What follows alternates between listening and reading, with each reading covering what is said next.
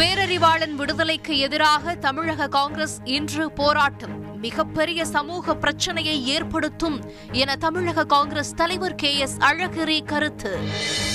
GST விவகாரத்தில் சட்டங்களை இயற்ற மத்திய மாநில அரசுகளுக்கு சம உரிமை உண்டு. உச்சநீதிமன்றம் இன்று அதிரடி தீர்ப்பு. உச்சநீதிமன்றத்தின் தீர்ப்பால் மாநில உரிமை நிலைநாட்டப்பட்டுள்ளதாக நிதியமைச்சர் P T R Palanivel Thiagarajan கருத்து.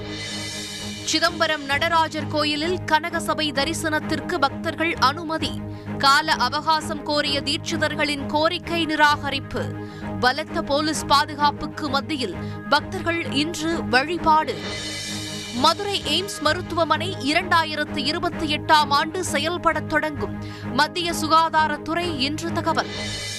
சென்னைக்கு நிகராக கோவை விமான நிலையம் மேம்படுத்தப்படும். தொழில் முனைவோர் கூட்டத்தில் முதலமைச்சர் ஸ்டாலின் இன்று உறுதி. கோவைக்கு புதிய மாஸ்டர் பிளான் அறிமுகம் செய்யப்படும் எனவும் அறிவிப்பு.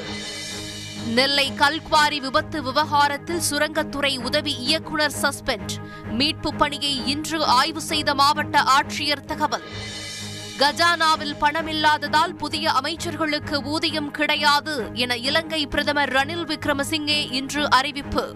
அத்தியாவசியமற்ற அரசு ஊழியர்கள் நாளை முதல் பணிக்கு வர வேண்டாம் எனவும் வேண்டுகோள். எரிபொருள் நிலையங்களில் மீண்டும் நீண்ட வரிசையில் காத்து கிடக்கும் இலங்கை மக்கள்.